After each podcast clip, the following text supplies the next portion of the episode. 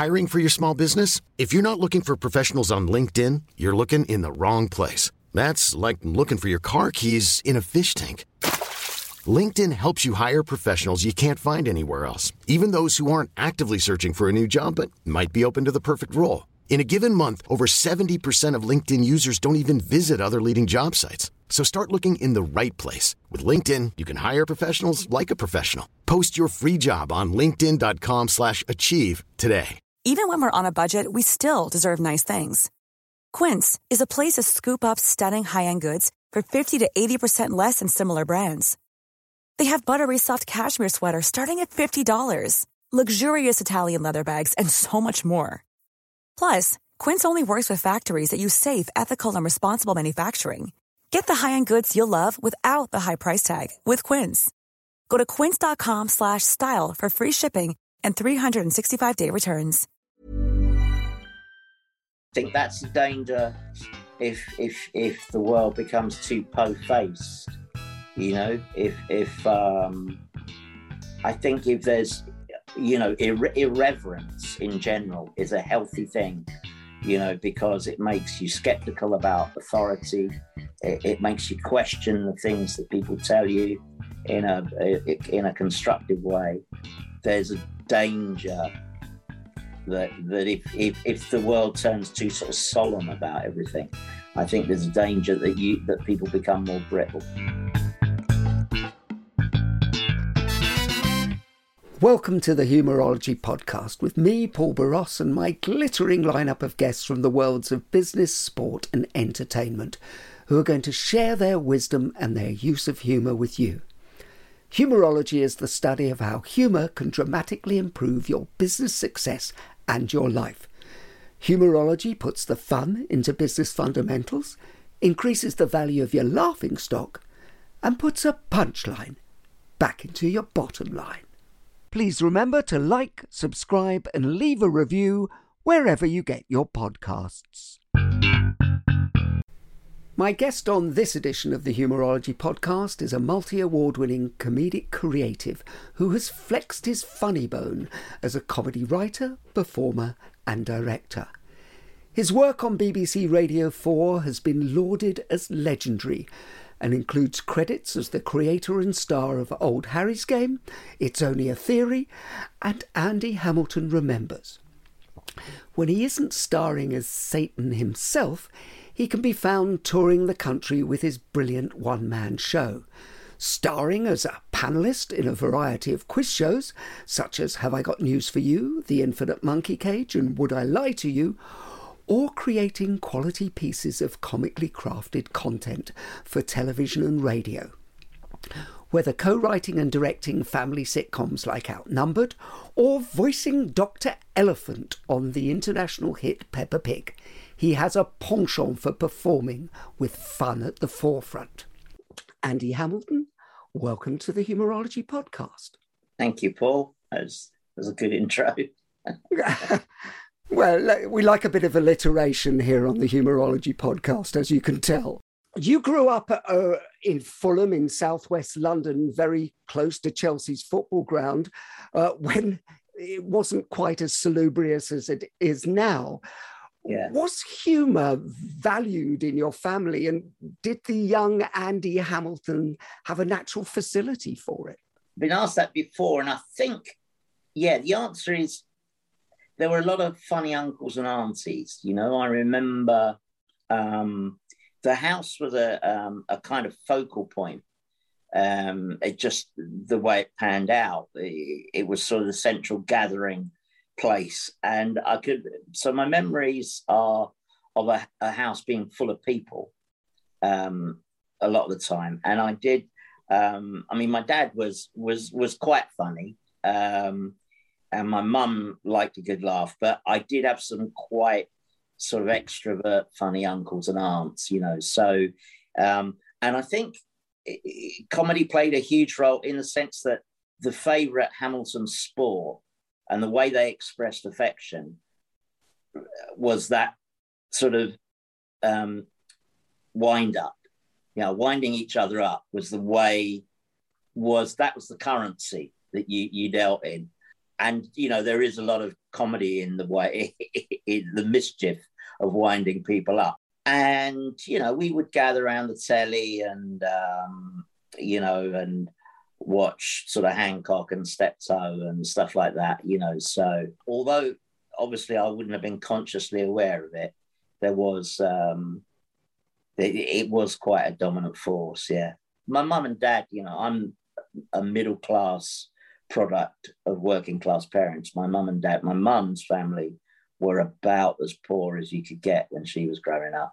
You know, it was probably eh, the the, the yeah, the dialogue was a, little bit more rough and ready than uh, you know th- than what I grew into, if you like. Yeah, I, am intrigued by that because my mother was from the East End of Glasgow, and uh, right. similar to your mother, that poor background where you know there were in, no inside lavies until she ah. arrived in London at, at 18 years old, and I wonder how humour, in terms of survival, is um, a mechanism for that. You talk about uh, uh, in in I think one of your books about your dad being a prisoner of war um, mm. And um, my father was a Hungarian refugee who was in refugee camps and all those things. And how important and where humor is in the survival mechanism.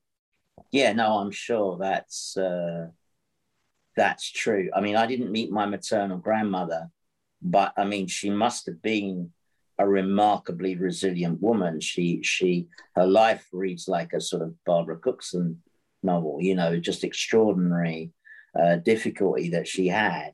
Um, but all her kids had lovely, warm natures and um, and could always see the funny side of things. So I can only imagine they got that from her. You know, I mean, to give you an idea of how poor they were, um, my mum would tell a story about how um, when she was at school in Newcastle, they would um, they'd send inspectors around, charity inspectors would come around, and the children would be told um, to stand on the chairs so that the inspector could look at their their shoes, their footwear.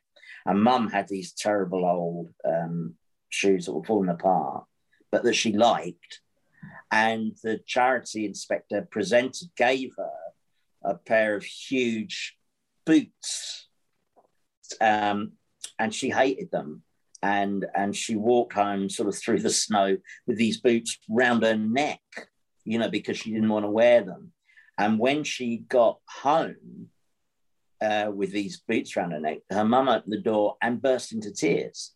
And of course, mum presumed that that her mum hated the boots as much as she didn't because there were tears of relief because you know someone had given her kid proper shoes to wear you know and the winter was setting and setting in and and that's how poor they were you know. Um so um and she lost her dad in a extraordinarily uh, tragic circumstances and they they um you know, she said she she often remembers hearing her mum crying because she didn't know if they'd have any food in the morning.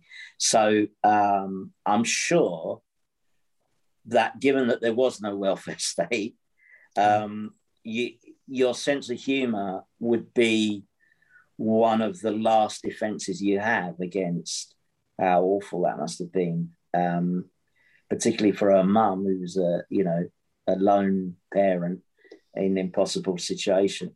Yeah, I mean, it is. It, I think it is the last line of defense, and that's why.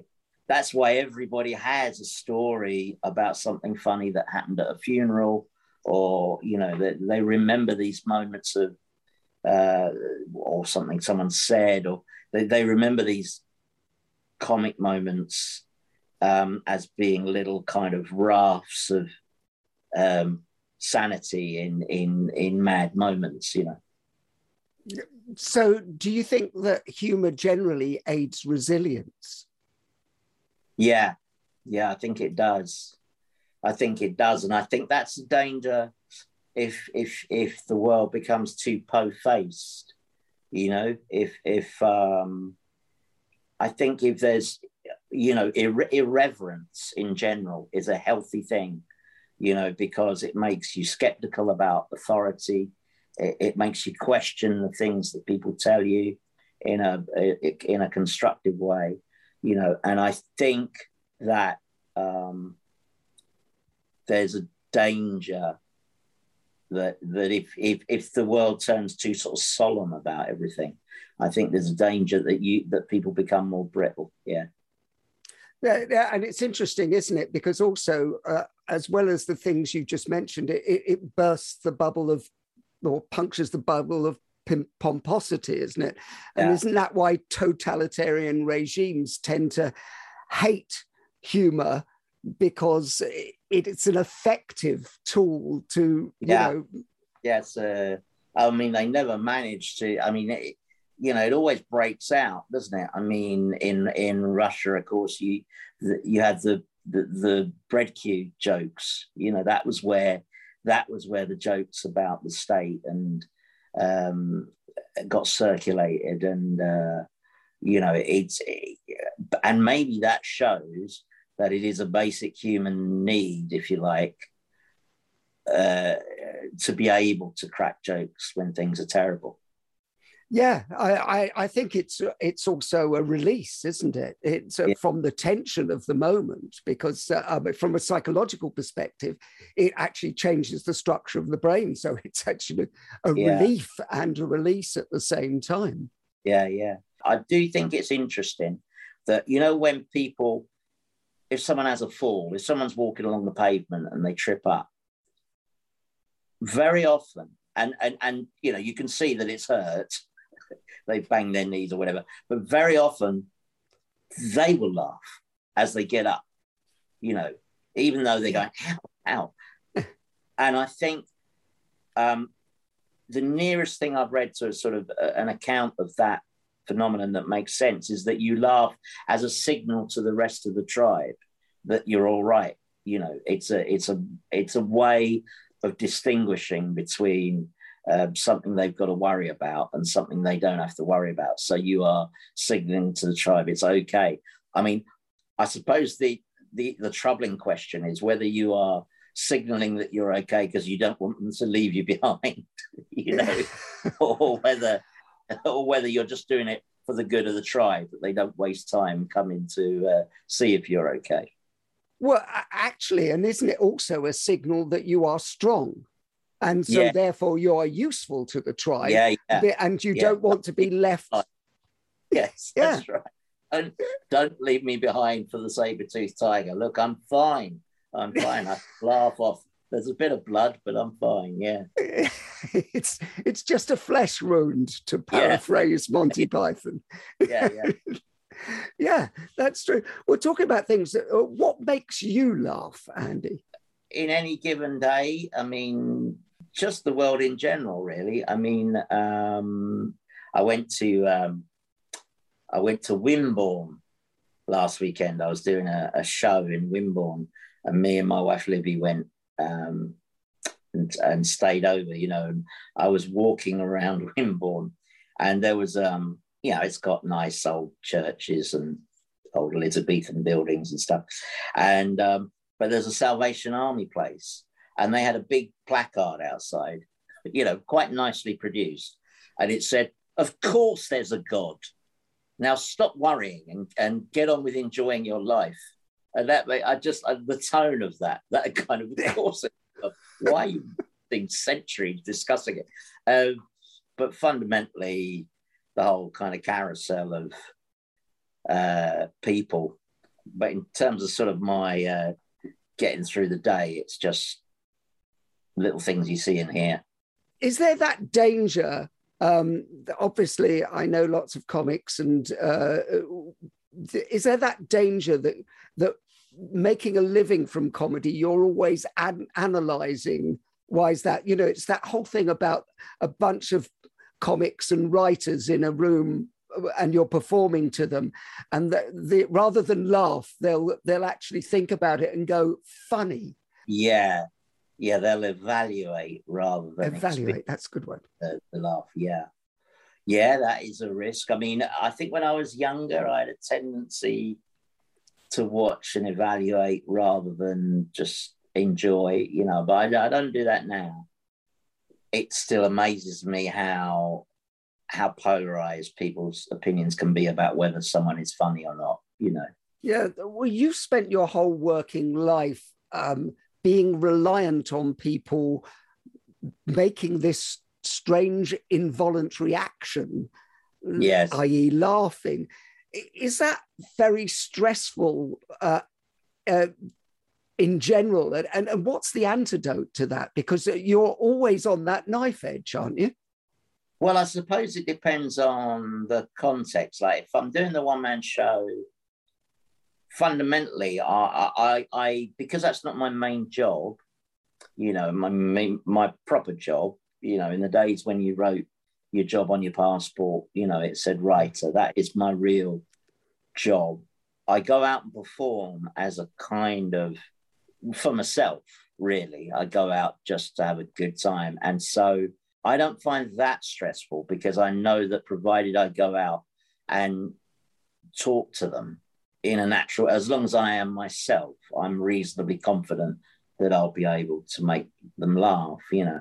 Where I suppose it is stressful is if you you are writing, say you're writing a sitcom and you've rehearsed it all week and um and you're you're just uh, it's a trust exercise. You just have to think, right, we've worked on it, we've got it as good as we can, and now the actors are going to go out there and they're going to sort of bring it home. And you know, the first 90 seconds of any sitcom record, you are on tenterhooks a bit. You're listening out, you know, what sort of audience are they, you know, because that will influence um, how well the show is executed, you know once you know you're okay, once you know that you're safe with that audience, then um, then it's all right. I mean, again, when I was younger, I did used to watch shows a bit like following your horse around the Grand National. You know, I think right, we've cleared that fence. That's good. You know, but again, I've I've I find I don't watch them the same way now when I'm at a recording. You know, it's interesting because on the shows where you're writing rather than performing, um, and you're writing for somewhere else. Do you try to write for the actor or the character, or do you write for how you think or expect the actor or character to adjust to that? They all kind of fuse if it's going well, you know. By the, the moment the character, the actor steps onto the set, they they they they make that distinction sort of disappear. You know, the really good ones. Um, and I mean, sitcom acting, for example, is a really difficult craft, you know, because you are the actor is um, having to give a performance that's comic for a 250, 300 people sat in front of them. But it's but the performance has got to be the right size for the camera, and um, and it's so it's got to be natural, but they've also got to know where the laughs are. They got to know where the beats are. Um, so it's highly, highly technical.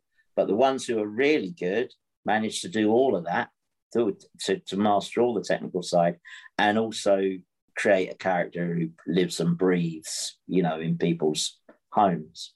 The fact that they achieve that, you know, the love that an audience will feel for a Del Boy or a um, a step pound steptoe or or even even a nutcase like Basil Fawlty. I mean, the audience know that he's kind of mad, but they still want to be in his company. So, oh yeah, you're right for the character, but I suppose once you cast the actor, then you know their speech rhythms and you know, um, so you probably accommodate that.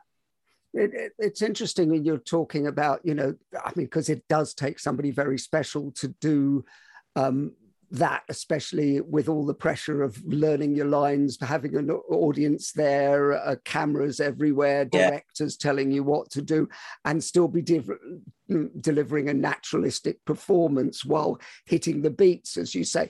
Do you think? That um, that is a gift given from God, for want of a better word, understanding where the funny is, or can it be learnt? That is really no, I think that's an intuitive gift. I think knowing where the joke is, so knowing instinctively that if you emphasize that word, it is funny. And if you emphasize the other word, it isn't. Or knowing, uh, you know, where to pause or knowing how brave to be with the pause. I think those are intuitive things. I mean, I think, you know, direction, you could give guidance. And in rehearsal, there's sometimes a process of experimentation, you know, because some some lines, for example, there there's probably more than one way of doing it and being funny, and you kind of experiment.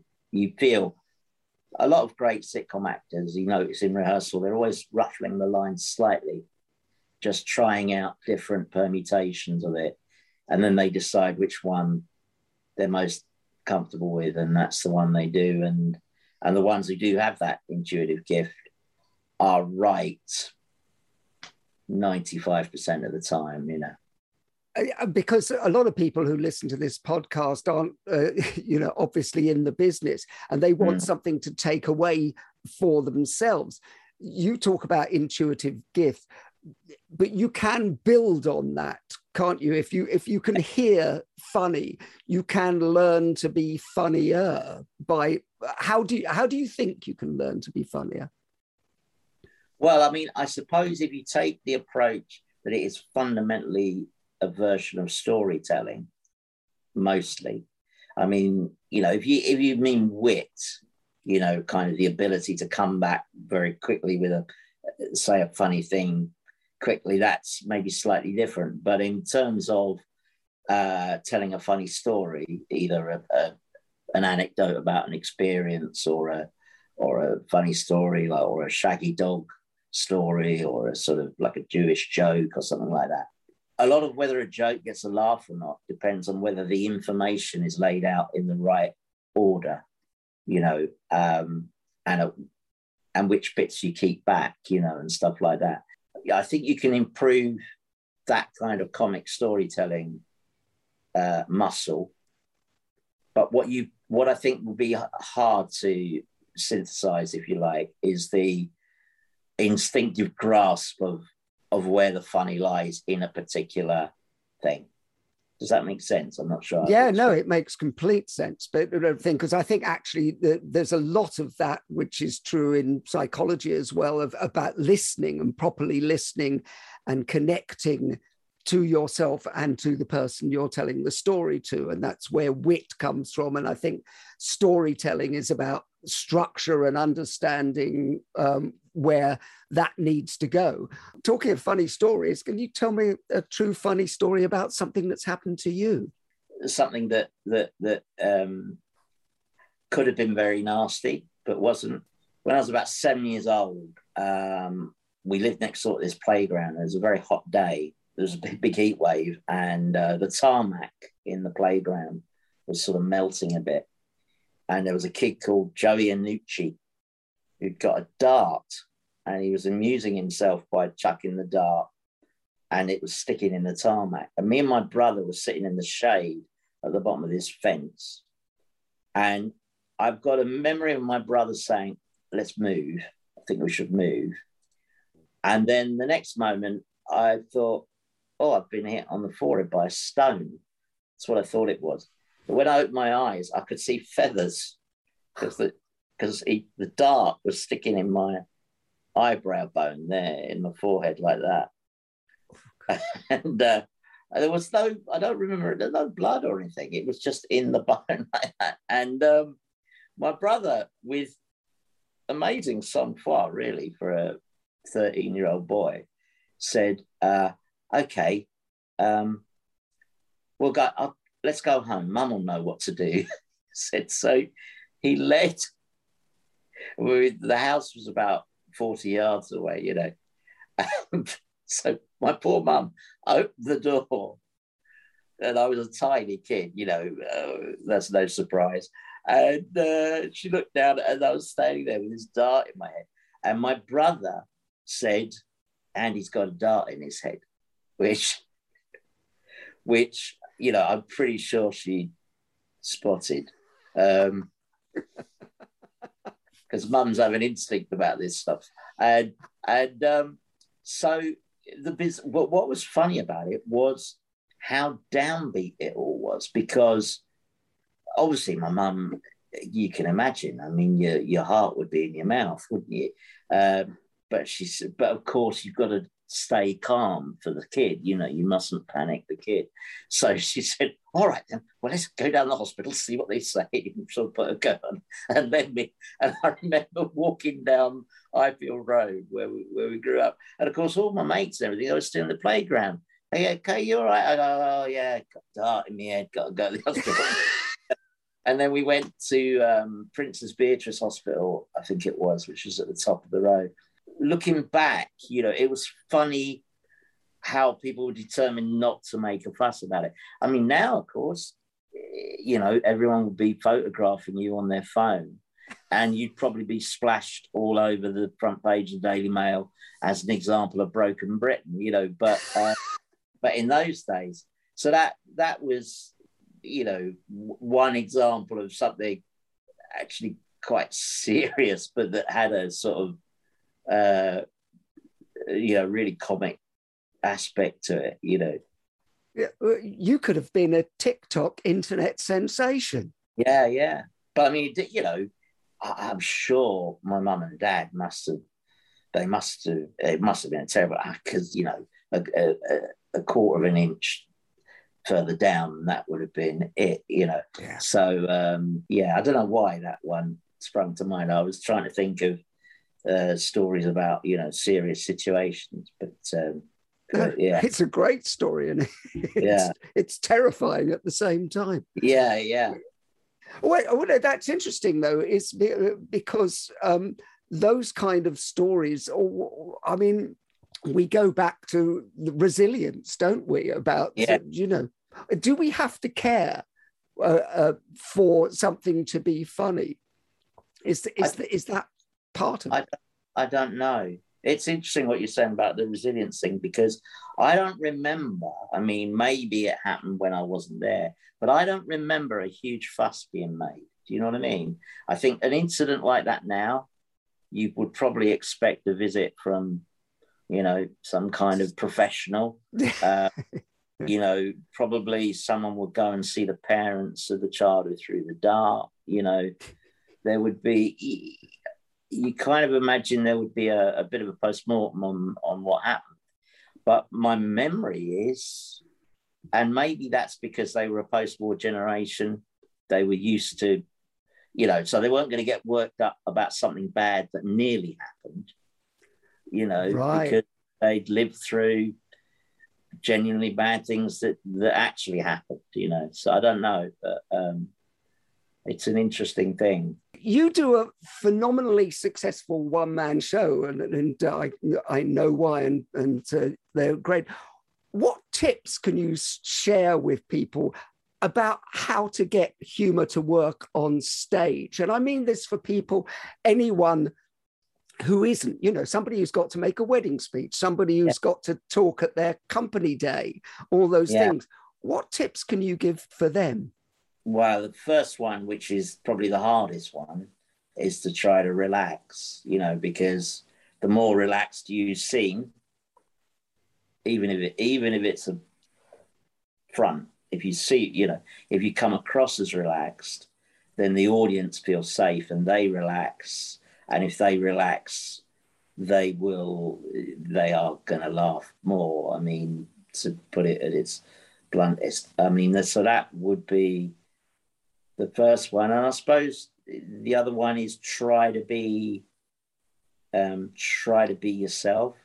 You know, tr- I mean, those two sound a little bit contradictory, don't they? But you know, sometimes people kind of think, "Oh, I'm, I'm supposed to be being funny, you know, and that's always what kills it, isn't it? It's, you've got to be telling a story. You've got to be in the moment, which is um, uh, not an easy thing to achieve. But um, and I suppose the other thing is read the room.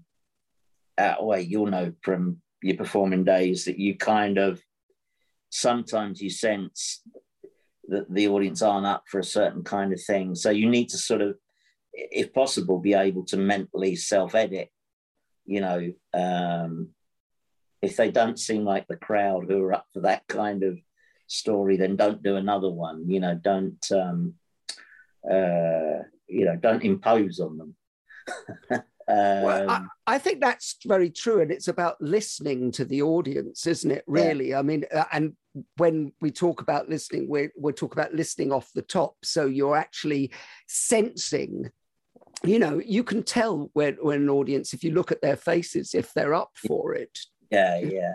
Well, and taking your time is the other thing, not rushing. You know, because if you rush, if you if you if you seem to be rushing, then you won't look relaxed. You know, if you if you seem to be gabbling or you know, I mean, if you look at all the great stand-ups, you know, they they are quite happy to take their time.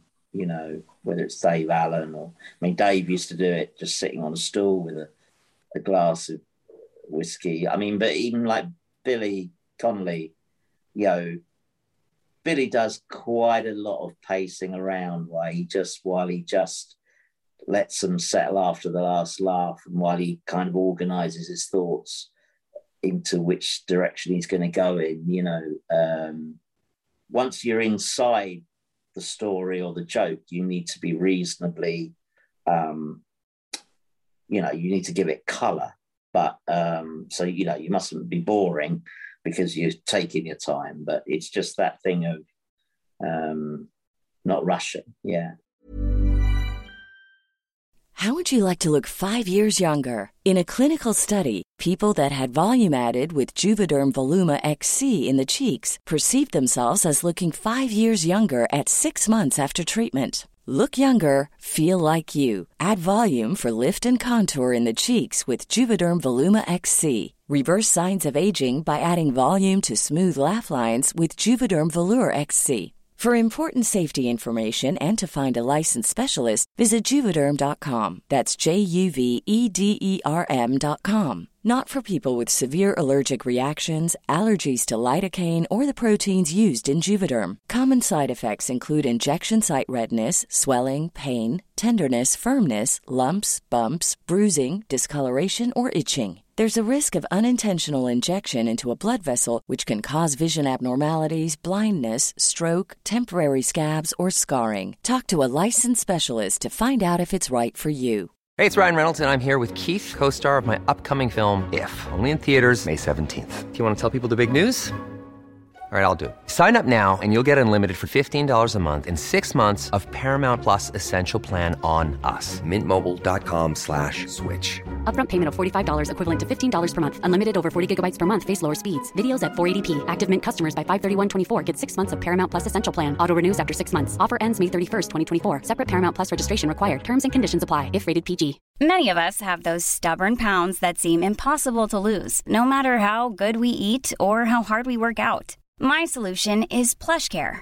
PlushCare is a leading telehealth provider with doctors who are there for you day and night to partner with you in your weight loss journey. They can prescribe FDA-approved weight loss medications like Wegovy and Zepbound for those who qualify. Plus, they accept most insurance plans. To get started, visit plushcare.com slash weight loss. That's plushcare.com slash weight loss. Since 2013, Bombas has donated over 100 million socks, underwear, and t-shirts to those facing homelessness. If we counted those on air, this ad would last over 1,157 days. But if we counted the time it takes to make a donation possible, it would take just a few clicks. Because every time you make a purchase, Bombas donates an item to someone who needs it. Go to bombas.com slash ACAST and use code ACAST for 20% off your first purchase. That's bombas.com slash ACAST, code ACAST. Yeah, I'm intrigued from a, a, a psychological perspective because uh, in psychology, we say that if you want anyone to go into any state, you have to go into that state first. And what you just described was perfect state management, whereby the audience goes, Oh, they're relaxed. So yeah. now I can be relaxed as well. Yeah, you certainly, I mean, that's a phenomenon that you'll have witnessed many times that um, that first laugh that an audience gives, which is very much the kind of, oh, it's all right, we're going to be safe laugh, you know, that yeah. kind of all right, we're going to have a good time. We can tell. We can tell from the, the way this bloke has, or this woman has begun. Now, of course, once you're known, you have a huge advantage because they feel that way already when they thought that they sat down. Um, but when you when when you're you new and the crowd don't know you, you know that that moment is is the critical one, I suspect. But I, I know it, it's first impressions as well, isn't it? Yeah. If Yeah. because uh, people very rarely change their minds over thing, Yeah. or if they do, it takes an, an eternity to change their mind. So you have to have that relaxed persona, authenticity, like you mentioned, Yeah. uh, and and and the ability to go. It's like the the the supply teacher who goes, "I've got this," rather Yes. than the one who bumbles in looking nervous. You Yeah. know? Yes, there's a lot of comparisons between supply teachers and comedians. I think. yeah. I loved your um, new book, Longhand, which is uh, f- phenomenal. By an astonishing coincidence, look, I no I way. Yeah. Who'd have thought? Actually, actually, for our audience watching on YouTube, can you open it out because it is a, a phenomenal to look at inside as well, and you don't normally say that about a book. it is genuine, genuinely unique. And I know people who say things unique, you know, usually that's bullshit, marketing bullshit. But as far as we're aware, and we, this is the first novel to be published in handwriting. There you are, it's in handwriting. Now the handwriting is probably backwards, isn't it? So it'll look, but but uh, No, it is leg- no. It, Um, but it's very legible. You and it, it's it's a beautiful handwriting. I was shocked by how good it was. And what I loved is there were some crossings out in there and things that had been Yeah. left in. Uh, and was that Yeah. deliberate? That Yes. oh, well, not, No. not not every crossing out is deliberate. Yeah, I mean, we we we we are confident that that is the only uh, work of fiction that's been done in printed in handwriting, unless well, if you want to go back before Caxton put all those monks out of work, you know. th- but this, Yes. I mean, you got Wainwright's uh, um, Lake District walks and stuff. But yeah, no, the the well, as you know, the situation in it, you know, the reason it it's in handwriting It's not um, completely arbitrary. It is that um, the man who's written it uh, has to write a very long letter to his loved one to explain why he has to abandon her after 20 years of happily living together um, in order to protect her. Um, and and he's writing against the deadline. You know, he's got to get it finished quickly and and and and get away from her if she is to be safe. So I thought, well, a man writing against a deadline like that, you know, if he made a little error, he wouldn't go back and write it out again. He would just cross it out. So, so um, there were those kind of crossings out, but there are also sections where the crossing out tells you about his state of mind, and that was inspired by. Um, I went to the British Library and I was looking at a, a wonderful old letter by Queen Elizabeth I, and it's a letter to, to her courtiers explaining that if it's all the same with them, she will decide whether she marries or not and who she will marry. And it starts off, she's got lovely handwriting. It starts off in this beautiful copper plate. But as the letter progresses, it gets more and more jagged. And then there's lots of crossing out and then writing up the margins and, you know, and it, it was such a perfect essay in understanding someone's state of mind as they were writing the letter. So, yeah, there's a few places in the book where you can tell he's getting upset uh, or frightened because because of the um, the crossings out. Yeah, and sometimes, as you say, sometimes you can see what he crossed out. You can see what what he chose to try to hide. I mean, I don't do it sort of perversely, but you always try. You know, as a writer, the, the one of the most attractive things is to do something that's completely original that no one else has uh, has done before. And I thought I just hadn't seen um, storytelling done that way. So but it's a great book, and I advise all our listeners to rush out and buy Longhand as soon as possible because you really, really will uh, love it. It's phenomenal. If I asked you to write a business case, Andy, for humor, what would you include in it? Well, fundamentally, I would say uh, happy people are more efficient, even from a ruthless commercial perspective it it pays to have a good environment, a good working environment, and humor is sort of crucial to that. So that's that's probably the place where I'd start. Given that it will foster resilience, then you know that will promote a working environment where people don't um, don't lose morale too easily, don't sulk, too much, you know. I mean, it's quite interesting. I don't know if you, I was watching the Blair Brown um, documentary. I've seen the first I, one, and I, yeah. Oh well, there's a moment in that where where Gordon Brown at the very end, where the writing is on the wall, and they know he's got to resign. He had this sort of couple of hours just sitting in number ten with all these kind of mates from New Labour, and Ed Balls said they just told each other jokes. Often they retold terrible jokes that Gordon Brown used to tell them and sort of laughed at how bad the jokes were.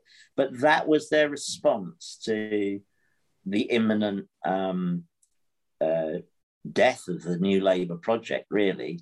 It was a moment of affection and bonding. And actually, Ed Ball said it was quite touching. And um, and I just thought it was really interesting that uh, but that's what they fell back on, you know. But um, yeah, I, I, would say fundamentally, given that it greases the wheels of sort of human interaction, then I mean, if you got an office with no that's humorless, then you, you would have a real problem, wouldn't you? Well, it's interesting because you've worked in so many creative environments, you know, going back to sort of um, working with Roy Hudd on the news headlines, and you talk about him creating an atmosphere. And I know you work um, with and in the offices of Hat Trick. What do you think is the secret of, of creating uh, uh, an environment where creativity can uh, flourish? Well, that's that's a really interesting question because when I started out, there were a lot of shows where you um, were a contributor, paid contributor, but but you were in a room with lots of other paid contributors, and you weren't, you know, you all had different size commissions, and you were all at different rates, and that did um, sometimes create a kind of wariness about sharing comic ideas because you were you were effectively competing with each other. Um, now, friendships formed, and you found like with Guy Jenkin, you know, uh, you know, we would always kind of swap ideas, and you'd say, "Oh, I can't. Uh, this is very funny, I think, but I can't find a way of ending it," you know, and that kind of cross pollination would happen. But the money got in the way. So I remember uh, we did a show called Who Dares Wins on Channel 4. Brilliant. And what we did was we had six writers and we just said from the beginning, everyone's on the same money. Everybody's on the same money. And that the writers' room on that show was a really productive writers' room because we were cross pollinating all the time. You know, um, so you had a massive sort of engine of creativity, and uh, we had a lot of show to fill as well. I mean, initially it was a, uh, an hour long show, was 52 minutes worth of program, you know. Um, and it also fostered um, sort of a, quite an adventurous approach, you know. So we did some sketches that were on other shows would probably be a been have been ruled out as being practically too too difficult. But I think, um, yeah, it gave us a sense of adventure and and the fact that we were all in, in it together. And if you can, try trying not to sort of um, treat failure as a spectre.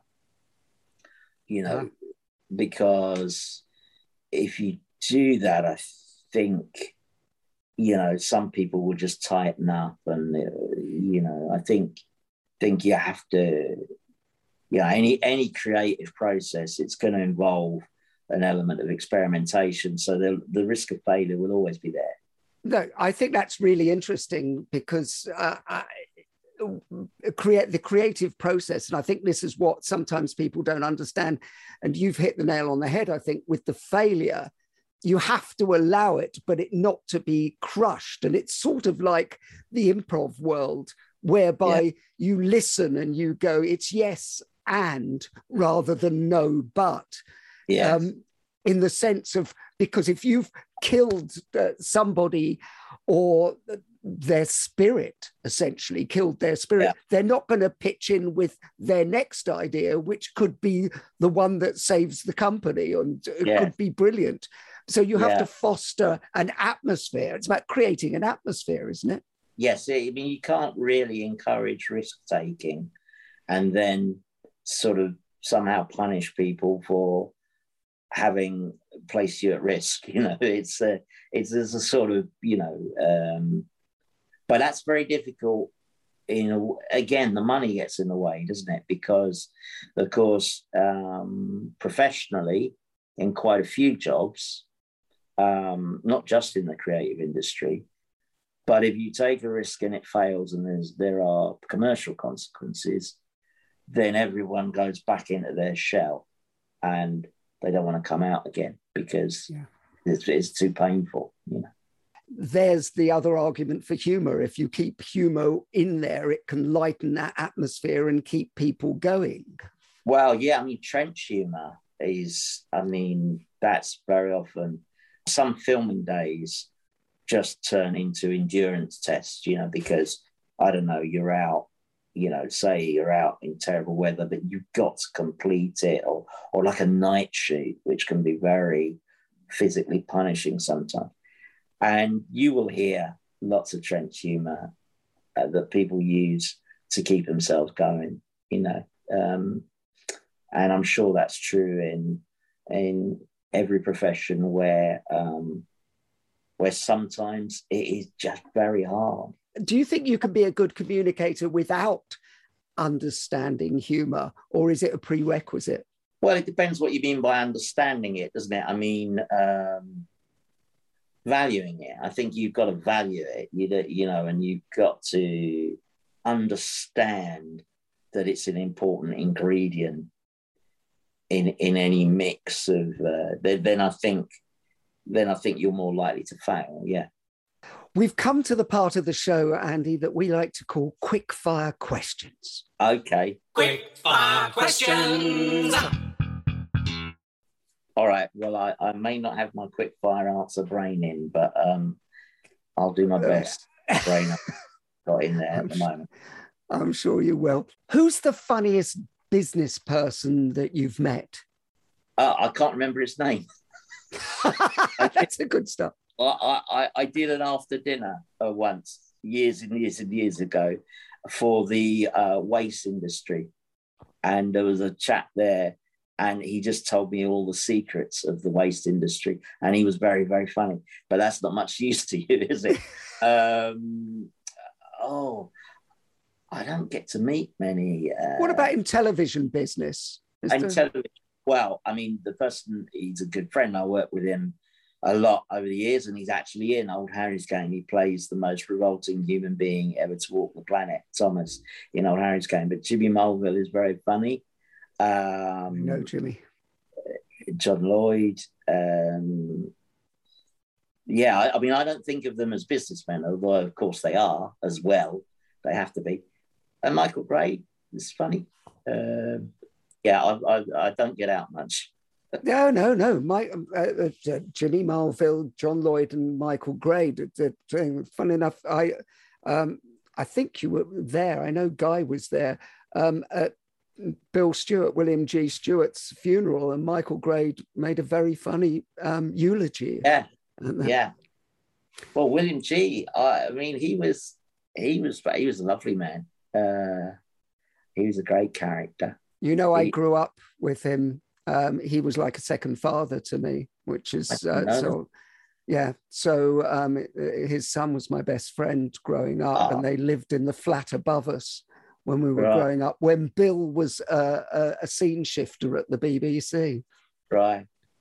Bill did. A, we um, Bill got a series of one-off plays commissioned at um, what was then Central TV, and we went along to this meeting.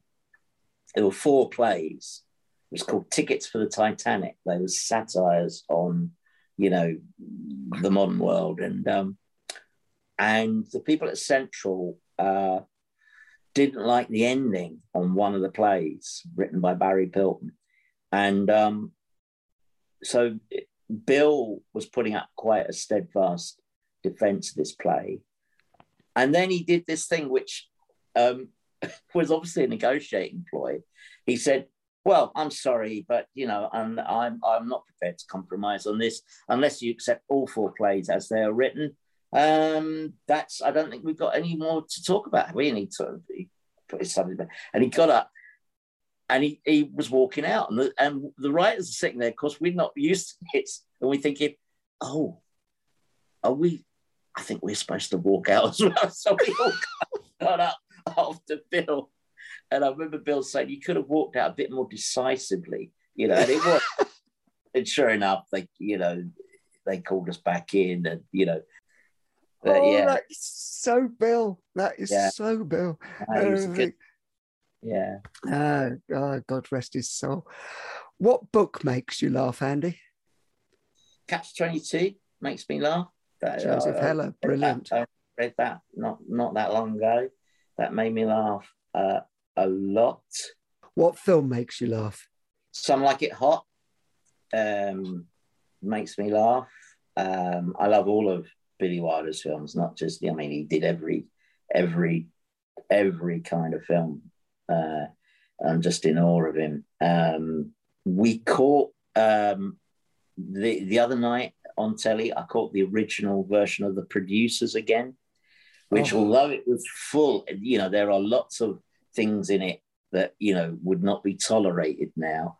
Just Zero Mostel's performance in it, just um, she, I, I'd forgotten how funny he was. Taking a shift to the other side very briefly, what is not funny? That's pretty hard for me. I mean, I think there's comic elements to to pretty much everything. I mean, it's quite interesting. I, I I used to open the second half of. I mean, I hadn't done my one man show for about two and a half years, but when I was doing it last, I used to open um, either the first half or the second half with a joke about Trump. I used to come on and I say, I'm, I'm, I'm a bit down. I've been watching the news. You won't believe what President Trump, uh, what he's done now. And I'd say, okay, so President Trump is now saying that he intends to build a wall between America and reality. And, you know, and then I do this thing about, you know, he, he says too many facts are sneaking undetected into the country. And so I create this little kind of surreal. When I watched the mob storming the Capitol, I did think to myself, maybe I won't do that joke anymore because it kind of it came true in a bad way, and you know he he kind of did build the wall between them and reality, you know, and that's his legacy. So sometimes I think the joke turns a bit, it curdles on you a bit, you know, but in general terms, um, in ge- I, I think there's usually a funny grain of something in most situations, and um, yeah, I mean, I'm not I'm not weird. I don't laugh at at uh, other people's misfortune or tragedy, or but I mean, even something as horrible as the Taliban uh, resuming power in Afghanistan, there is something comic about the sort of blatant male insecurity of all those mujahideen walking around, still waving rocket launchers around. isn't there? Yeah. I mean, you couldn't you couldn't give a more kind of um, graphic picture of male insecurity. That they are literally carrying these massive penile weapons around. Um, after the conflict is over, you know, when there are no, you know, when there are no planes to shoot down or no tanks to shoot, they've got rocket launchers, not just guns. um, so yeah, I think there's comedy to be found in in, in most things. I mean, I suppose um, what what is not funny, I suppose, is jokes that are purely there as um, ways of communicating hatred. You know, I mean, so and that's this is a really you know really hard area. Sometimes when I'm talking about it on stage, I'm conscious of of um, you know of if I make a misstep, I could easily get myself cancelled. But um, it's quite funny. I mean, you know, I've had two of my adult kids at home with us during lockdown. It's been lovely, but there've been some very lively come dinner time conversations where I've ended up sticking up for the 1970s a bit. And it, it, what I think is quite interesting is um, there seems to be this sort of general notion that we all walked around in the 70s sort of gladly condoning uh, racism and sexual assault. But I'm sure, you know, as you remember, that there were lots of us saying, no, you know, a lot of the stuff Benny Hill is doing is not all right in the 70s. Um, there were lots of us who were astonished that the black and white minstrels were still on television. You know, I, I was having to explain to them that that actually most of the people you spoke to in the 1970s did think Jimmy Savile was creepy. I mean, that, sure. you know, we, we were, I remember being bewildered as to why is this slightly dodgy sort of um, guy do you could see it in the shows so this notion that um that you know we were all that we were lax about i think is a bit a bit of a generalization and um but that the thing about stereotyping i think is really interesting because the con- the context of who is the storyteller and what is his objective is is central to it, you know. And I, I mean, yeah. I was, I remember I, um, I was sitting in on the steps of Zurich station um, with a friend, and it was a lovely sunny day, and we were just sitting on the step, you know, loads of steps, and um, just sort of with our eyes closed, drinking up the sun. And this policeman came up and said, "You can't sit there," and I. And we weren't obstructing anything. I said, "Well, why not?" You make the steps look untidy. you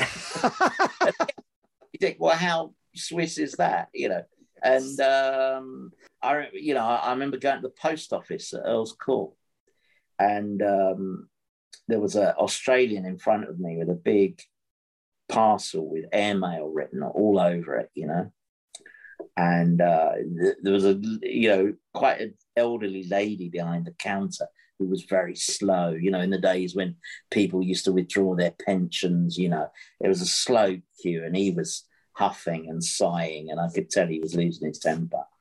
And he finally got to the front. And he plonked his uh, his parcel on this woman's on the counter, and she looked over her glass. And she said, "I see, and you want this to go by airmail to Australia, do you?" And he looked at her and he said, "No, I want it to go to Venezuela by fucking submarine.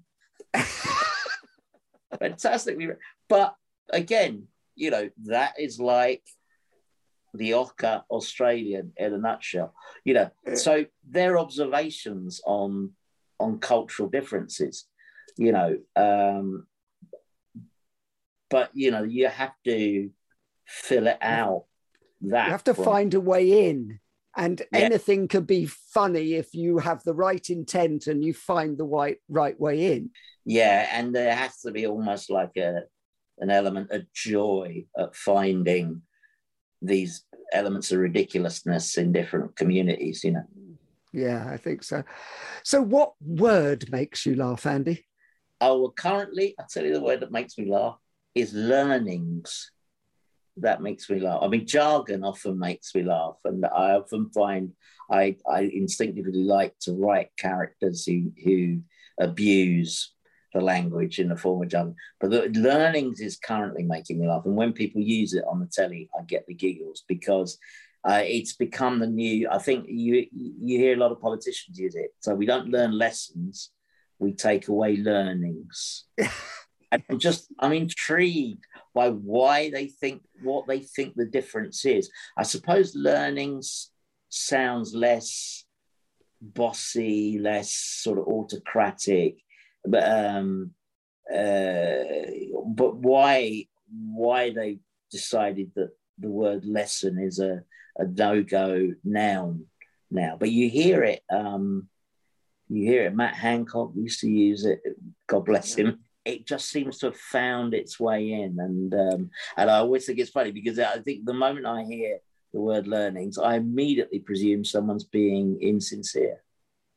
Yeah, well, and, and I actually think it's it's probably completely um, deliberate in the sense that they they don't want to think that anybody should think that they have to learn lessons because yeah. they don't.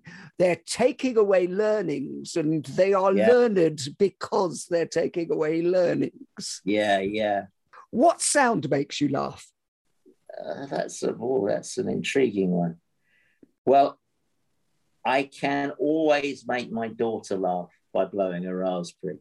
So um and I've never been a big raspberry blower, but for some reason, it just finds a way in. And she is now, you know, uh, an investigative journalist. She's a serious person out there in the world. But I know that at moments of peak stress, if I blow a raspberry, it will make her laugh. It's a wonderful comedic anchor, isn't it, between yes. you and her as well? So, yeah. no, it's a perfect answer to a quick fire question. You went to Cambridge.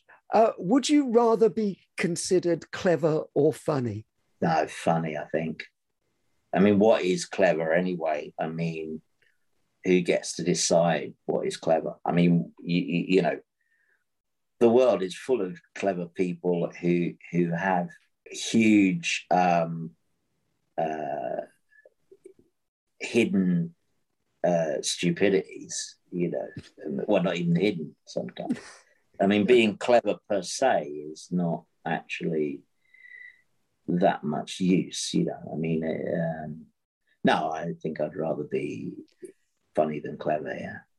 Yeah, I think most funny people are clever anyway, so that's probably the answer to that. And finally, Andy. Yes. Desert island gags. You can only take one joke with you to a desert island. What is it? Yeah. Well, this is a joke um, that divides audiences because sometimes you tell it and an audience laughs. Sometimes you tell it um, um, and they just look at you in bewilderment. But it's a joke. It was a joke that Barry Cryer told to me, and I just like the surreal kind of simplicity of it. A skeleton walks into a pub. He walks up to the bar and says, I'd like a pint of lager and a mop. but because you have to do that extra bit yeah, of work, just... what happens when a, and yeah. we actually um, we we used it in an episode of Outnumbered. We we gave it to Ben to explain to um, his auntie, his rather humorless auntie, and we made him explain it to her and kind of draw a picture of what was happening. But I think that's a skeleton, yeah, I'd like a pint of lager and a mop. Uh, uh, is um, maybe uh, that would be my desert island gag. That's brilliant. It's it's with you on the desert island. I'd thank like you. to thank you for being a wonderful guest, Pleasure. Andy Hamilton. Thank you for being on the Humourology podcast. Thank you for having me. The Humourology podcast was hosted by Paul Boross and produced by Simon Banks. Music by Steve Hayworth, creative direction by Les Hughes, and additional research by Helen Sykes. Please remember to subscribe, like, and leave a review wherever you get your podcasts. This has been a Big Sky production.